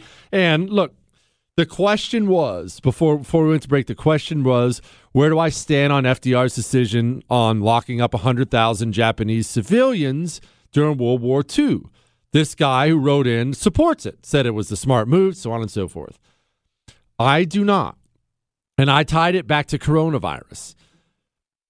America should have been the freedom example for the entire world on how to deal with a pandemic. I apply that same thing to the American civilians, those were Americans of Japanese descent in World War II. We rounded up 100,000 American civilians and locked them up without cause because they were Japanese, Now I forget the I forget how Japanese you had to be. I think one eighth. Uh, I may have that wrong. Don't quote me on that. I think it was you had to be one eighth Japanese to qualify. America, even during a war, World War II, even during a war, America should be the freedom example. And look, maybe I'm biased on this. You know, I try to be honest about my biases because I have them. I'm not an unbiased person. I'm honest about my biases with Ted Cruz. I've told you that forever. He's a friend, so it makes me biased in ways I probably shouldn't be. I don't care if you like that or not. I stand with my friends. I'm biased when it comes to Japanese people, too. Uh, all cultures are not equal. Some cultures are hot garbage, absolute hot garbage. They still stone women to death in Afghanistan. That's a trash culture. Japanese culture is wonderful. I, I, have, I have always loved it. I realized they had some not so great moments during that whole World War II era. I I enjoy Japanese people. I enjoy Japanese culture. I enjoy Japanese food. I just I I like Japan. I think it's a cool place. So maybe I'm biased because of that. I I can't believe we took 100,000 American civilians and threw them in a camp. And maybe more unbelievable than that is some of the people from those camps chose to join the military and fight anyway. And we were so worried, even though they did that, we were so worried about them still being spies. We made all Japanese units, you may not know about this, and we sent them over to the European theater because we didn't trust them in the Pacific theater. And they went over to the European theater and fought like lions uh, I'm going to forget his name, and I'm sure I'd screw up the pronunciation anyway. One Japanese guy won the Medal of Honor in Italy. Gosh, I cannot remember his name right now. I should actually do that Medal of Honor citation soon. This dude was just stacking bodies and ending lives out there. The Japanese units were fantastic. Fantastic. I get what you're saying about hard times, got to make hard choices, those things. I just think as a country, we should always go with the freedom solution. Huh? Even though I'm sure there are a lot of Trumpers out there upset with your view on Trump and the vaccines, you're right and people need to hear it. I love Trump and I couldn't agree more with you. Thanks for being thanks for not being gutless, Senor Kelly. Didn't say I could say your name. She what she's re- referring to is earlier this week I I played that interview. I'm not going to bother playing it for you again.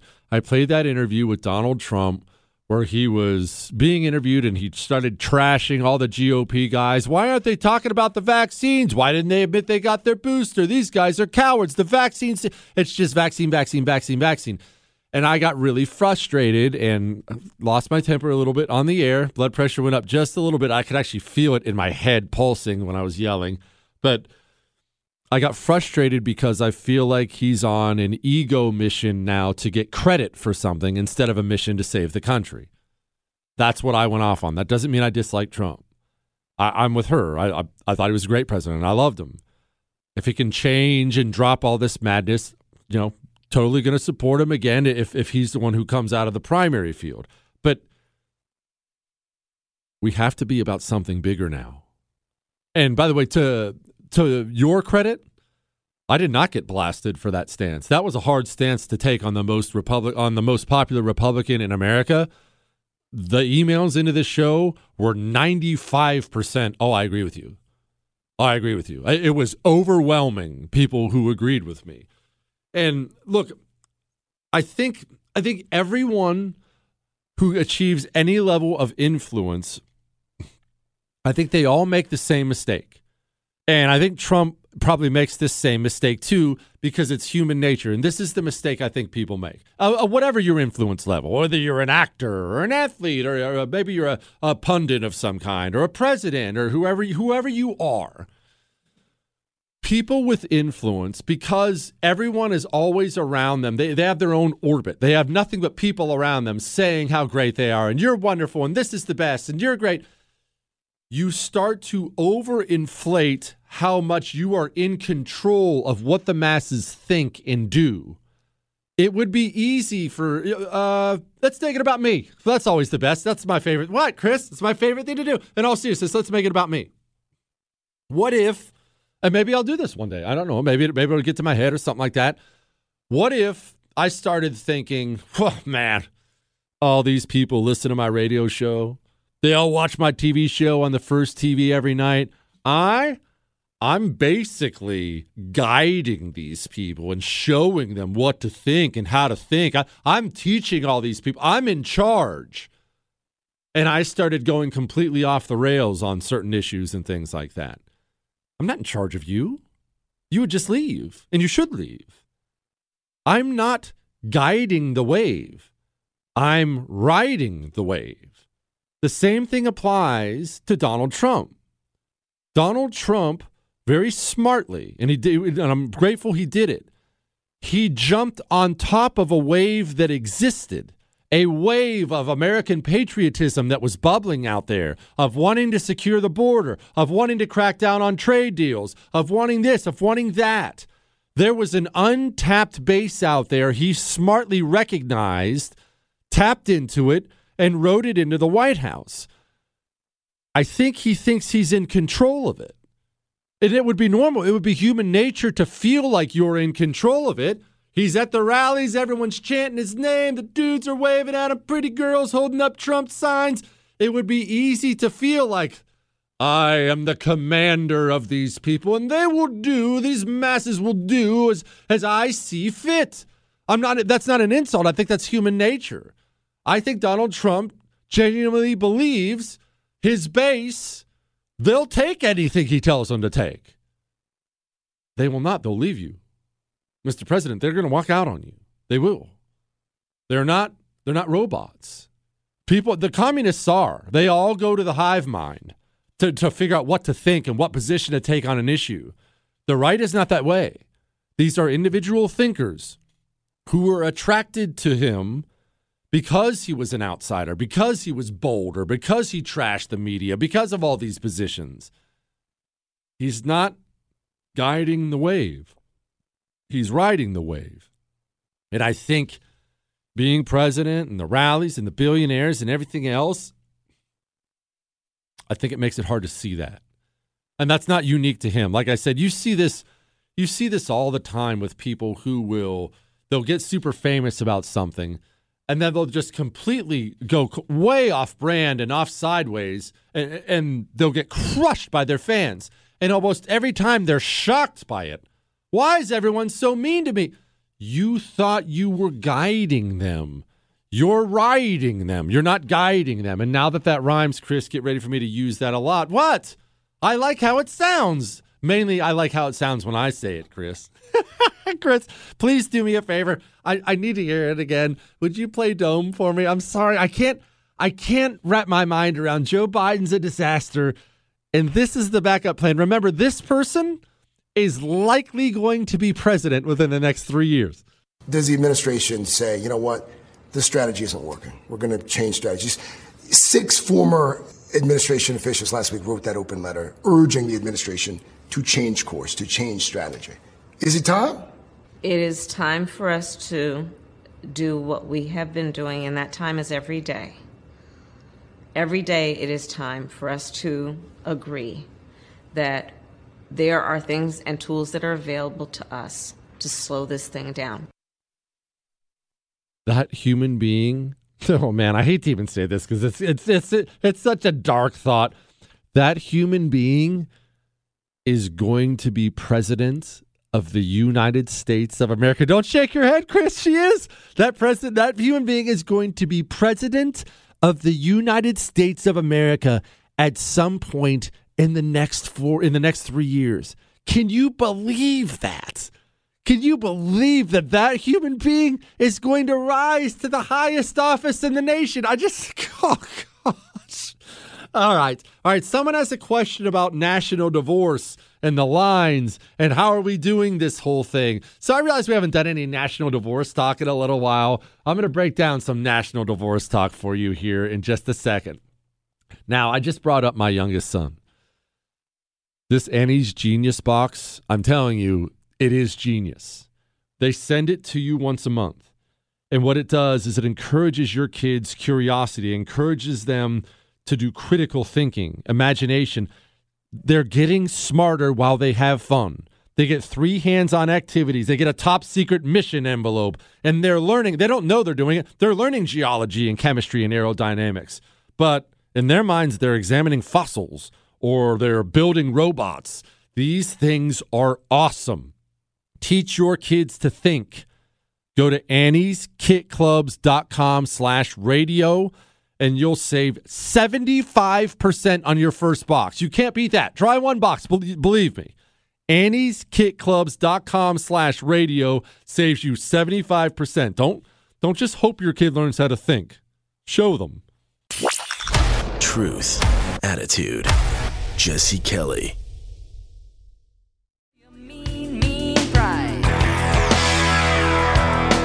It is the Jesse Kelly Show on a Friday and Ask Dr. Jesse Friday. If you missed any part of the show, you can catch the whole thing on iHeart, Google, Spotify, and iTunes. Let's get back to your questions. here. I've been falling behind here. Jesse, if a national divorce happens, what will happen to swing states like my state, North Carolina? I'm sure other listeners in swing states would like to know. Says I can say his name. His name is Noah. Listen, this is how I envision national divorce happening. This is not how it's going to happen. This is how it should happen. I want to stress I'm not naive. This is not how it's going to happen. How it should happen is this the left, the communists, and the right, you, me, all of us, we just decide hey, we hate each other. It, it happens. You, you've known couples like this Maybe you've been in a relationship like this. Hey, we hate each other the other to the point where it's actually unhealthy and unsafe that we live together. It's better for you, it's better for me if we just let's just go our separate ways. And so from there, we hire a neutral arbitrator. So it wouldn't be someone like me because you know what I you know where I stand.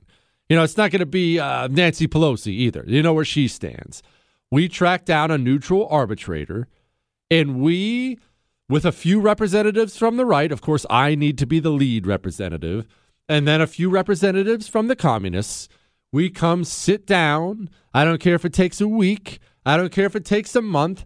And just like some painful divorce arbitration we sit down and we decide who gets what who gets the kids, who gets the dog, who gets the house, who gets the cars. Only we'll be talking about other things.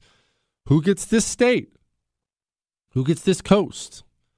Who gets how much of the Navy or Air Force? Who gets how much of the debt? Remember, you're not just dividing up assets, you're dividing up liabilities. Who gets how many nuclear weapons? What what's our trade agreement between the two nations? Is there a trade agreement? How's immigration handled? How, I know this sounds pie in the sky. It's not because I don't think it's going to happen. That's a long way to answer your question of I don't know. I've always I've always thought like this when it comes to national divorce. You get people on the right, understandably, because maybe this is you, you get people on the right who say, forget those communists, I'm not giving up anything. Okay. Every divorced buddy of mine I've ever talked to said those exact words at the beginning of his divorce process and ended up giving up stuff. She's not she's not getting my dog. Yeah, she is. All right. At least part of the time. But she's never going to see the kids. Ah, she is. Okay? Let's understand we didn't preserve a unified country. We allowed the communists to worm their way into our education system, our media, our entertainment, they have then worked their way from there into the lead of every single cultural institutions from corporations to universities to politics to everything. They are firmly rooted in this country. We didn't do a good enough job keeping them out. That sucks. But guess what? Life's hard sometimes. You don't always get what you want. I wish that hadn't happened. It happened. They are in major positions of power in this country. We don't have the luxury of saying they're not getting anything. Okay, yes they are. Yes they are. I don't I don't want to give them I mean pick your state. They're not getting California. Okay, well I don't know. We're not at the negotiating table yet, but they might. I don't want them to. I don't want them to get anything. I don't want them to have a thing. They're going to get something. We're going to get something. I know this is ridiculous. I honestly want it to happen, though. I do not feel as if this is healthy. And frankly, I don't feel like this is safe anymore to live in the same country like this, this divided. It's not safe. I've brought I've brought up this analogy before, and it really it, it's exactly what I mean. What we are right now as a nation, we're a husband and wife. The husband wants to move to the suburbs, white picket fence, raise some kids, barbecue, go to church, hang out with the neighbors. The wife wants to tour Europe with Metallica and do black tar heroin. Okay, there's no merging that. If he wanted to move to the suburbs, but she but she wanted an apartment in the city, okay, they can work that out. We can work something out. They're not the same people. They shouldn't be together. They should go for everyone's sake, for his sake, for her sake. They should go away. They should go their separate ways. This is not healthy anymore. They are absolutely hell bent on burning this nation to its knees. If they had their way, every kid would be going through transition surgery to become a transgender. That, that is how sick they've become. We can't even agree on what men and women are anymore. I don't want to share a nation with somebody who would do that to a child. If you're somebody who gives your child puberty blockers because you told your child they can pick their gender, I don't want to live around you. And guess what? I fully acknowledge you probably don't want to live around me. You probably think I'm insane. Fine. Why are we living together? Why don't you go have your insane country? I'll have a normal country full of normal people. Chris, by the way, you have that you have that email from that kid. We got an email from the kid. The, a kid emailed the show. Apparently he listens in secret, and I was supposed to read this before the end of the last hour. So we're not going to stiff the kid. I'll tell you that much. We're getting it to him. Oh, great and powerful Jesse. I'm a 13 year old boy. He said, Please don't think I'm stupid just yet. I wouldn't have thought you're stupid, brother. My family is all very Republican. And honestly, I think I know about the government to win a decent argument. Me and my friend both love your show and typically listen to the last hour and a half of it every night. I'd love to listen to more wisdom, but that's all I have time for at the moment with homework and all that jazz. I love this kid. In my school, we get all kinds of gays wearing pride flags as capes, furries, and he puts in parentheses kids that identify as friggin' animals. What people identify as that's real, Chris? Good grief. We have people pushing their BLM stuff at school. He said, all are white, by the way, or their Trump hate at school. But we also have kids wearing Let's Go Brandon hats and Trump support hats and blue line shirts. I personally don't think schools should be a place for this. Kids get on a kids get on full on vaccine arguments, yelling at lunch, and I'm guilty of severely hurting some somewhat snowflake liberals' feelings over the vaccine. What should I do? Should I worry about all this COVID BS and government stuff? I will answer your question in just a moment.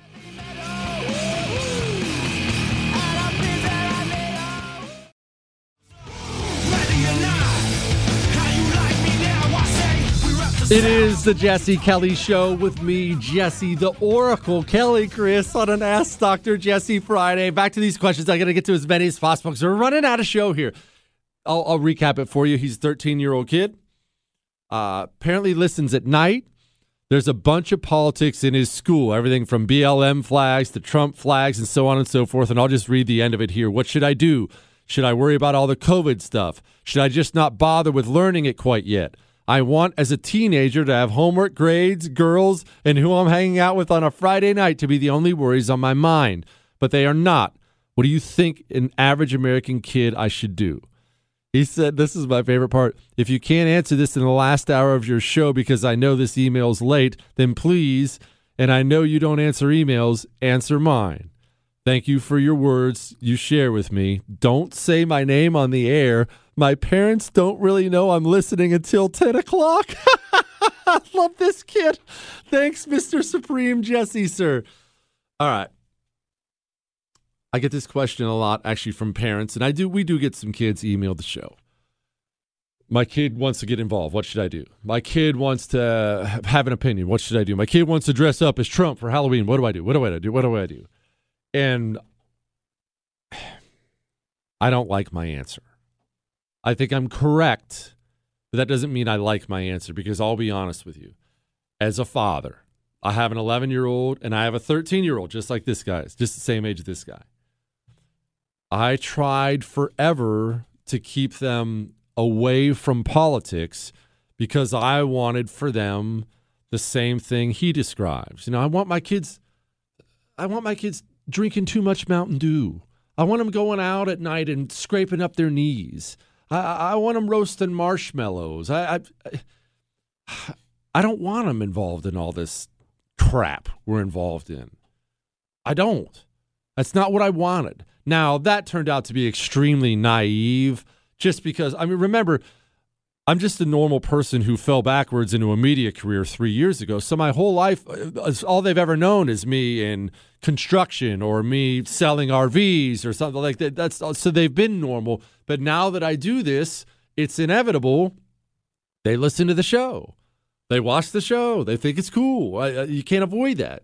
And so now when I get home sometimes, they want to talk about politics. They want to talk about Joe Biden. They want to talk about uh, Black Lives Matter. They, they want to talk about it. And at first, I'll be, I'll be frank, I didn't like that. I, I it's because that's not what I wanted for them. I wanted something else. What's that old great John Adams line? I study war and politics so my sons can study mathematics and philosophy. It's that whole I want to be in the fight so they can have normal lives. However, that's naive on my part, and that's wishful thinking on my part, and that's normal for a parent. The truth is, I should and I do be pre- I should be, pre- be preparing my sons for the fight they're going to have their whole lives. It's not as if it's not as if you and me are just going to wrap this bad boy up here in a couple days and then our kids can move on. We have a hundred years of fighting back against the communists. My sons, your sons, your daughters, they're going to have to wade into that muck. They are. They're going to have to be part of that fight. You, brother, 13 years old, get equipped. I'm not telling you to go get in trouble in school. Keep your head down, keep your nose clean, stay out of trouble in school. I'm not saying that. You might have to get involved, though. And why not? Why not? Why not get involved? It's not exactly uncommon for a 13 year old to be taught the values of his parents and aimed in a specific direction. So, parents with kids, you who wrote in the email, anyone curious about this? I'm not saying you have to go out there and start screaming at every liberal protest. Don't start doing stuff like that. You want to start learning the issues, learning how to think on things, I think there's incredible value there. But remember, I want you to remember something too, and this applies to everybody, myself included. Don't think just being loud on something means you're ready to get involved in the political arena. Read. You have to read and come up with some kind of basis of knowledge out there for why you believe what you believe or the communists will break you down. And there are great online resources too. Maybe you hate reading. There are great online resources for this, different videos about various positions and subjects out there. What do you feel about taxes? Why do you feel this way? The role of government here, uh, illegal immigration, abortion. Pick your issue. Even if you can't read, there are wonderful resources out there available to you. Uh, Prager Prager University is a, is a huge one out there right now. Prager University is a huge one. Now, I admit I don't watch a ton of it, but I know people who do and they like it.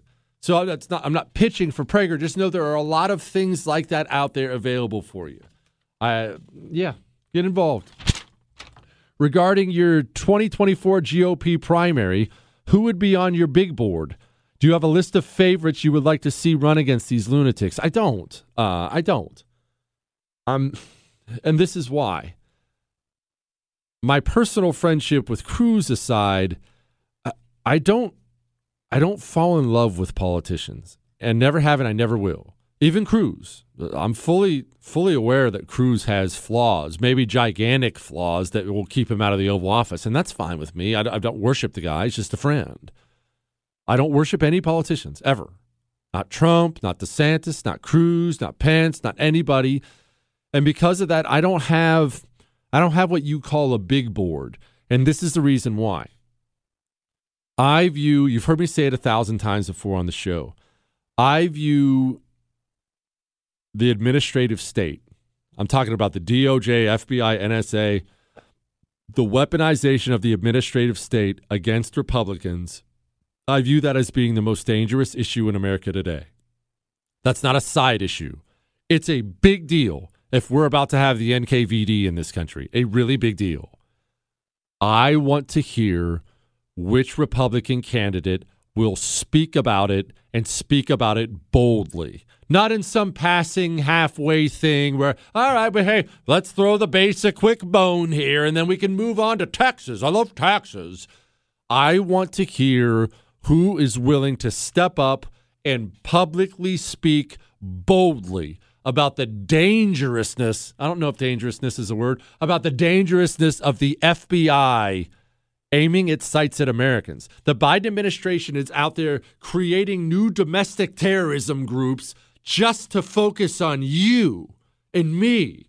Man, that is wild. That is wild. And if the next Republican running for office is not willing to speak out in a bold way against that and promise massive reforms when it comes to that, I'm out. I don't care who they are. If you're not willing to speak boldly about that, I'm out. If I have to hear one more freaking person on the right talk about the good men and women at the FBI, I'm going to vomit in the trash can. Where are they? It's not that I don't think they exist, but where are they? Where are the whistleblowers as the Federal Bureau of Investigation aims its sights on half the country? It's a big deal. And so I didn't mean to give you a mealy mouthed answer there or dance around the subject, but that's why I don't have a big board yet. I watch and I wait. No, I'm not all in for anyone. I'm not all in for Trump. I'm not all in for DeSantis. I'm not all in. Uh, pick your candidate. I'm not. I want to wait and see what they talk about. As I brought up before, I want to wait and see what Trump talks about. If Trump is going to talk again about securing the border and cleaning out the swamp and stuff like that, all right, I'm listening. If I'm going to get a pharmaceutical rep from Trump for the next year, I'm out. Goodbye. I'm done. I'm done with it. Doesn't know what time it is. I'm done. All right? All right, we're going to get to as many Ask Dr. Jesse questions as I can rapid fire blow through in the final segment. But first, ammo's expensive, and there's not a lot of it out there. And the truth is, you are only as good as your practice level with your weapon. You know that. Uh, the, the, all those Navy SEALs, Green Berets, I can't believe how well they shoot. They weren't born that way. They shoot that well because they practice all the time. You know, you can practice right in your home and you can have real data and you can have feedback on your shooting technique. All this in your home without firing a single shot. It's called Mantis X. You want to know how Marines, oh, these Marines are such great shots. You want to know what they're using at Marine Corps Boot Camp in Parris Island? Mantis X. You want to learn to shoot like a Marine? Go get a Mantis X system. It's incredible. 94% of shooters improve within 20 minutes of use. I've never seen anything like this in my life. Go to mantisx.com. M A N T I S, the letter X dot X.com. Mantisx.com. You are only as good as you have practiced. Missed out? Catch up jessekellyshow.com.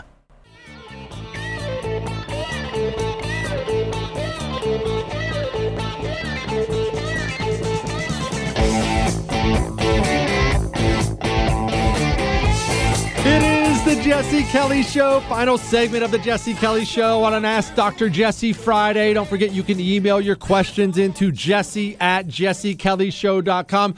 Chris, I'd almost forgotten that big tech wanted this clip censored. They started deleting it off of Twitter and other social media sites. So, because of that, we need to make sure we play it often on the show because you can't censor me. This is the CEO of Pfizer.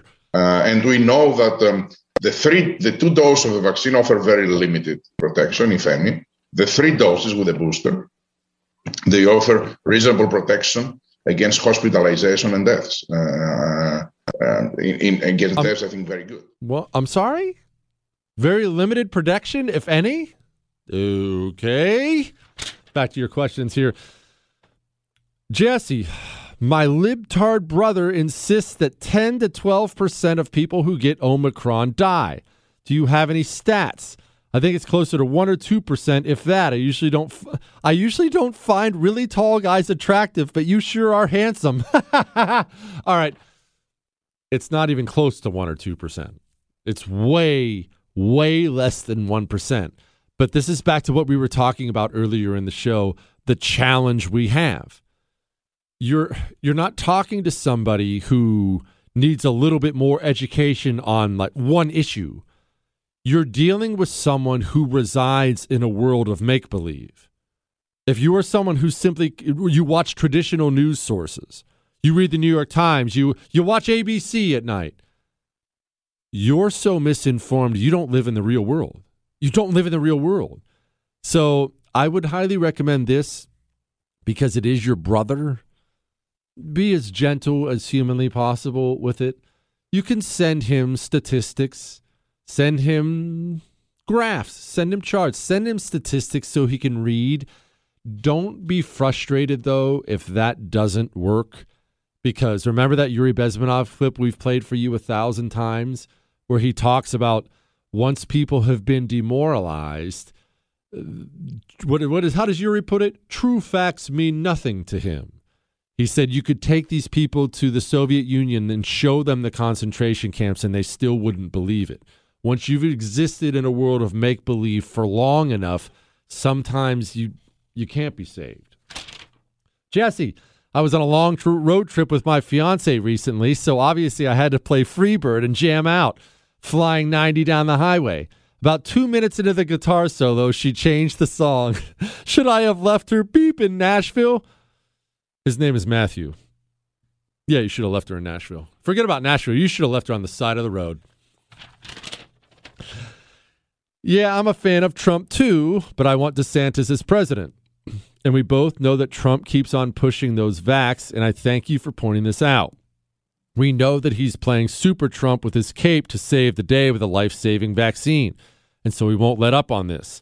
He'd rather stay with the corruption to support his ego rather than do the right thing and expose it. It's now the pandemic of the vaccinated. Have a great weekend. I I'll tell you, as hard as I was earlier this week on him, I'm not ready to just write Donald Trump off.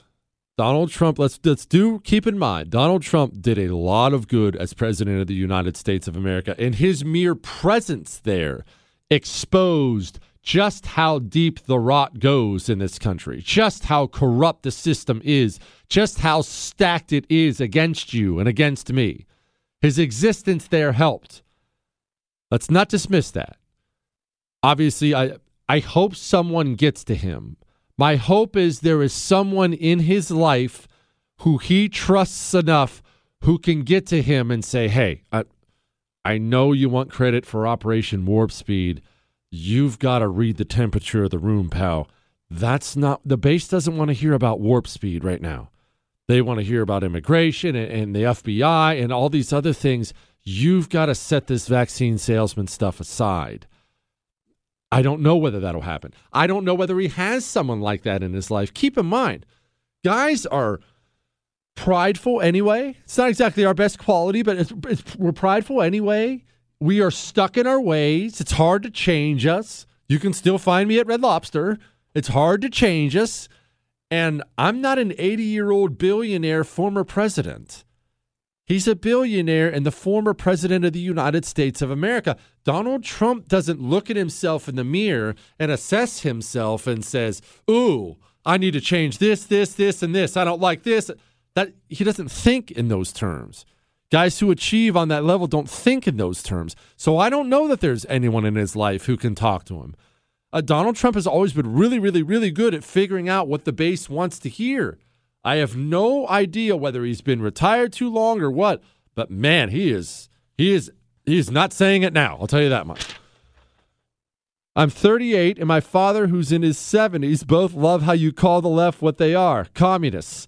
I also prefer to spend my evenings watching war documentaries and I consider myself a historian. But the hardest documentary for me to watch was about Mao and what he did to take control of China. It was pure evil and I find it ironic how socialist supporters call everyone who doesn't agree with them Nazi when Hitler was a socialist himself. Uh, Mao, I think, is, I mean, that's hard to say with Stalin right there. And obviously, Hitler's always competing. Mao might be the most evil human being to ever walk the planet. When you when you read about the things he did, uh, we t- uh, we talk a little bit. Of, oh, Chris brought up Pol Pot. Yeah, Pol, Pol Pot killed twenty five percent of his own country. Twenty five percent. No one touched those numbers. No, Mao didn't touch those numbers. The thing about Mao is he seemed to be. I mean, Stalin was kind of, like Stalin had a gigantic book where he would he would sign off on the death warrant of a bunch of people, and sometimes in this book he would write little notes about them, uh, nasty little notes, traitor, things like that. So uh, Stalin is evil, and remember, Stalin was a murderer before he was a dictator. Stalin would uh, he was a robber. He would go around and rob banks to give the money to the communists. He was a violent criminal before that. So Stalin was a violent, sadistic man. There are probably examples out there, and because we have so many history buffs who listen, I'll probably have someone who corrects me. I don't know that I've read about Stalin liking to watch people get tortured. Mao loved to watch people get tortured. He tortured to death basically one of his best friends. He insisted they videotape it so he could watch it over and over again. So Mao's a different cat. All right, on that happy note, put a smile on your face, keep your chin up. It's weekend time. That's all.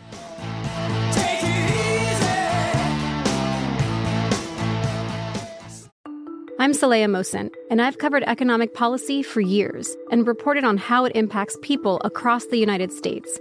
In 2016, I saw how voters were leaning towards Trump and how so many Americans felt misunderstood by Washington. So I started the Big Take DC. We dig into how money, politics, and power shape government and the consequences for voters. With new episodes every Thursday, you can listen to the Big Take DC on the iHeartRadio app, Apple Podcasts, or wherever you get your podcasts. The Big Take from Bloomberg News brings you what's shaping the world's economies with the smartest and best informed business reporters around the world. We cover the stories behind what's moving money and markets. And help you understand what's happening, what it means, and why it matters every afternoon. I'm Sarah Holder. I'm Saleha Mohsin. And I'm David Gura. Listen to The Big Take on the iHeartRadio app, Apple Podcasts, or wherever you get your podcasts. I'm Hannah Storm, and my new podcast, NBA DNA with Hannah Storm, chronicles my six decades in professional basketball. From growing up in the sport to becoming one of sports TV's first female broadcasters. Join me as I dig deep into the game's history, unearth some wild stories, and talk to my friends from the world of basketball, from Dr. J to Charles Barkley. It's been a wild ride, and now I get to take you with me. Listen to NBA DNA with Hannah Storm on the iHeartRadio app, Apple Podcasts, or wherever you get your podcasts.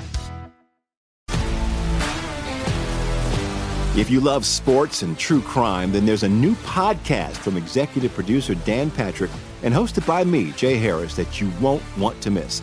Playing Dirty Sports Scandals. Each week, I'm squeezing the juiciest details from some of the biggest sports scandals ever. I'm talking Marcus Dixon, Olympic gymnastics, Cain Velasquez, salacious Super Bowl level scandals. Join me on the dark side of sports by listening to Playing Dirty Sports Scandals on the iHeartRadio app, Apple Podcasts, or wherever you get your podcasts.